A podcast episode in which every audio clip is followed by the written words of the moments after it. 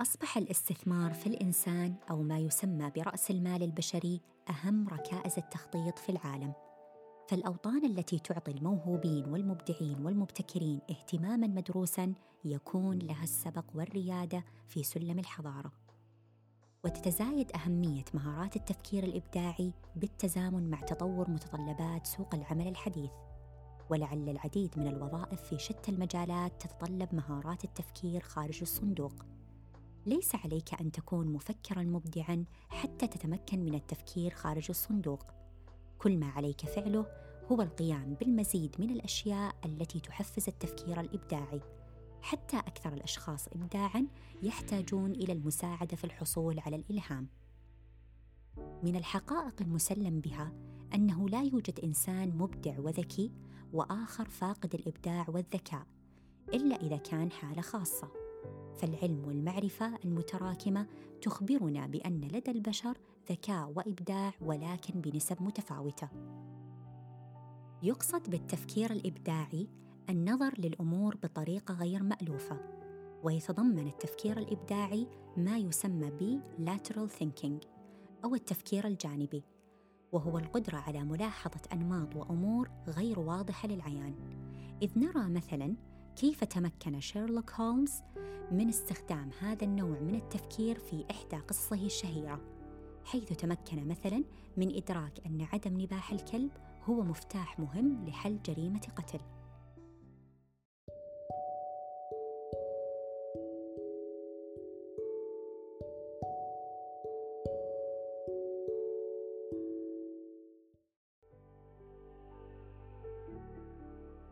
التفكير الإبداعي لا يمكن تجريده بعيدا عن شخصية صاحبه والعوامل الجسدية والوراثية والظروف البيئية المحيطة به. فناهيك عن أن الحافز الداخلي يعتبر القدرة الكامنة وراء الإبداع. يتصف المبدع بسمات سيكولوجية تتيح له أن ينتج عملا ابداعيا. فالشخص المبتكر ذو طلاقة ومرونة وأصالة في الأفكار منفتح على الخبرة مستجيب للجديد حتى وإن كان غير منطقي فهو أيضا محب للاستطلاع ولا يخشى المخاطرة حساس للتفاصيل الموضوعية إلى جانب البصيرة والالتزام يقدر الجماليات ويمتلك استجابة فعالة للمثيرات الخارجية. كما أنه يمتلك شجاعة الاستعداد للمخاطرة بالموجود وعدم الخوف من الوقوع بالخطأ. ومن المهم لفت النظر إلى أهمية البيئة الإبداعية فعلى الرغم من بروز العديد من المبدعين على مر التاريخ من بيئات غير داعمة لهم ولكن توفير البيئة الإبداعية عنصر أساسي لتحسين مخرجات العملية الإبداعية وتطوير مهارات التفكير للفرد والمجتمع.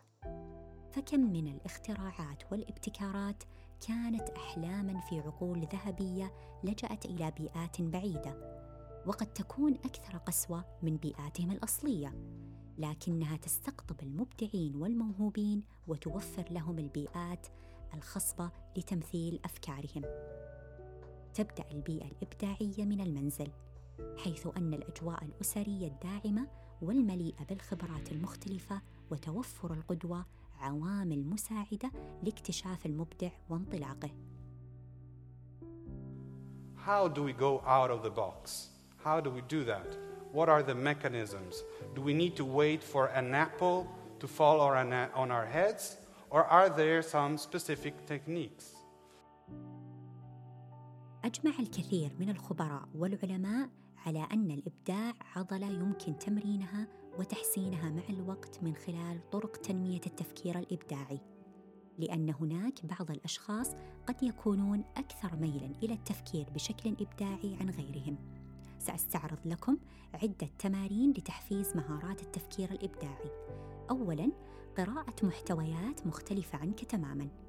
جميعنا نحب القراءة عن الأشياء المفضلة لنا أو في مجالنا أو في صناعتنا، لكن هذا لا يعزز الإبداع عادةً. إذا كنت محظوظاً فقد يساعد ذلك في التحفيز أو الإلهام. وإذا كنت ترغب في تدفق عصائرك الإبداعية فابدأ في استهلاك محتوى لا تستهلكه عادة. اقرأ المدونات خارج مجال مهنتك أو دراستك الجامعية. اقرأ كتبا غير النوع العادي الذي تختاره. اذهب لتناول الغداء مع شخص غريب تماما عن تفكيرك واهتماماتك. سوف تجد آفاقا جديدة تفتح في خيالك وعقلك. ثانيا تمرين مقالة الخمسمائة كلمة بدون موضوع. هذا تمرين ممتع يستخدمه البعض عندما لا يستطيعون التركيز على أفكار أو الخروج بأفكار مثيرة للاهتمام ويساعد أيضا في تنمية التفكير الإبداعي. كل ما عليك هو فتح مستند فارغ أو ورقة بيضاء وانطلق في الكتابة. لا عنوان ولا موضوع ولا تحرير. والأهم من ذلك عدم نقد الذات. فقط اترك أصابعك تبدأ في الكتابة واترك عقلك يقرر الكلمات التي ستكتب بعد ذلك عادة ما ينتهي بك الأمر ببعض الأشياء الغريبة والمجنونة التي لم تشاركها أبداً لكن دائما ما تشعر بدفعة من الطاقة الإبداعية بعد ذلك. ثالثا قم بإجراء مكالمة هاتفية مع شخص لا تعرفه.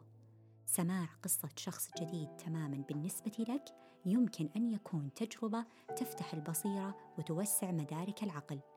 ربما تتعلم شيئا منهم ربما يقدمون منظورا جديدا لم تسمعه ابدا عن الأشياء الخاصة بك ربما يسقطون قنابل المعرفة عليك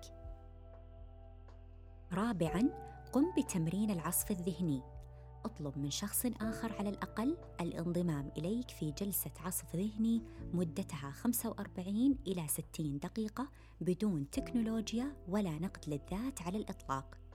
أحضر موضوعا أو فكرة تريد طرحها على الطاولة وابدأ في التفكير فيها ذهابا وإيابا. اكتب كل أفكارك بالورقة والقلم وابتعد عن كافة العناصر التكنولوجية التي نعتاد عليها حاليا في التدوين والكتابة. من المهم القيام بذلك شخصيا والتأكد تماما من عدم وجود أي طاقة أو ردود فعل سلبية خلال العملية. قد ينتهي بك الأمر بالكثير من الأفكار الإبداعية، لكن هناك مراهنة عالية بأنه سيكون لديك فكرة جيدة أو اثنتين ربما تكون متحمسا على تنفيذها فورا بالإضافة إلى ذلك ستتحسن في هذا كلما فعلت ذلك. So to think creatively, to go out of the box is not a luxury, it's a necessity for us and for our dignity as human beings. فما هي النظريات التي تفسر التفكير الإبداعي؟ أولاً نظرية التحليل النفسي مصدرها فرويد وترتكز بأن الإبداع يأتي من الصراعات التي عاشها المبدع وإبداعه تعبير عن تفجير مشاعره وأحاسيسه باستخدام الدوافع اللاشعورية التي لم يمكن له إشباعها بهدف إنتاجي. يعني لازم يكون داخله صراع ومشاكل نفسية عشان يبدع.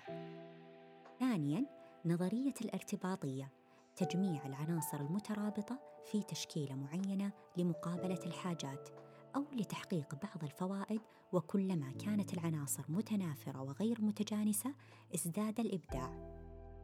ثالثاً النظرية الإنسانية يشتق الإبداع من الصحة النفسية السليمة والجوهرية للإنسان، وأن الإبداع ليس للعباقرة والنابغين فقط، بل يظهر للأشخاص العاديين وهي عكس التحليلية. رابعاً النظرية العاملية الإبداع سمة من السمات التي تميز الأشخاص بعضهم ببعض تبعا للفروق الفردية وافتراض وجود قدر من القدرات الإبداعية لدى المبدعين أكثر من غيرهم من الأفراد العاديين. زي لما نقول بالصدفة طلع الإبداع معاهم. خامسا النظرية العبقرية. تظهر فجأة في لحظات إيحاء بغض النظر عما أنجز سابقا والمبدع هنا لديه القدرة على تجاوز حدود المعرفة الحالية وإنتاج ما هو جديد بخطوة واحدة بغض النظر عن بيئته أو تجاربه أو معرفته السابقة. وفيه رصاصات قاتلة لعملية التفكير الإبداعي أو نقدر نقول قناعات ممكن تحد من قدرتنا على التفكير بشكل مبدع ومنها يقتصر على الأذكياء يتطلب جهدا ضخما يقتصر على الشباب يقتصر على الأغنياء يحتاج إلى المال والوقت وغيرها. ومن المعوقات كمان التعود والتفكير النمطي الميل للمجاراة وأخذ الأمور كمسلمات دون مناقشتها التردد وعدم الثقة بالنفس الانشغال بالروتين التقيد بالتقاليد والعادات القديمة الخوف من الإحراج والنقد والسخرية الافتقار إلى المرونة والتمسك بالنمطية الأخذ بوجهة نظر واحدة وإهمال وجهات نظر الآخرين الخوف من المجهول أو من الجديد عدم وضوح الأهداف المستقبلية القريبة والبعيدة الاتكالية على الآخرين في تحقيق الأهداف.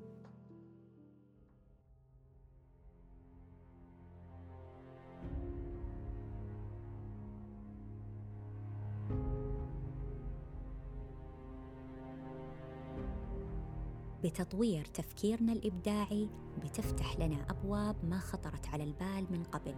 وربما نستطيع حل المشاكل بطرق مبتكرة تختصر علينا الكثير من الجهد والوقت. ودائما خارج الصندوق أوسع من الداخل.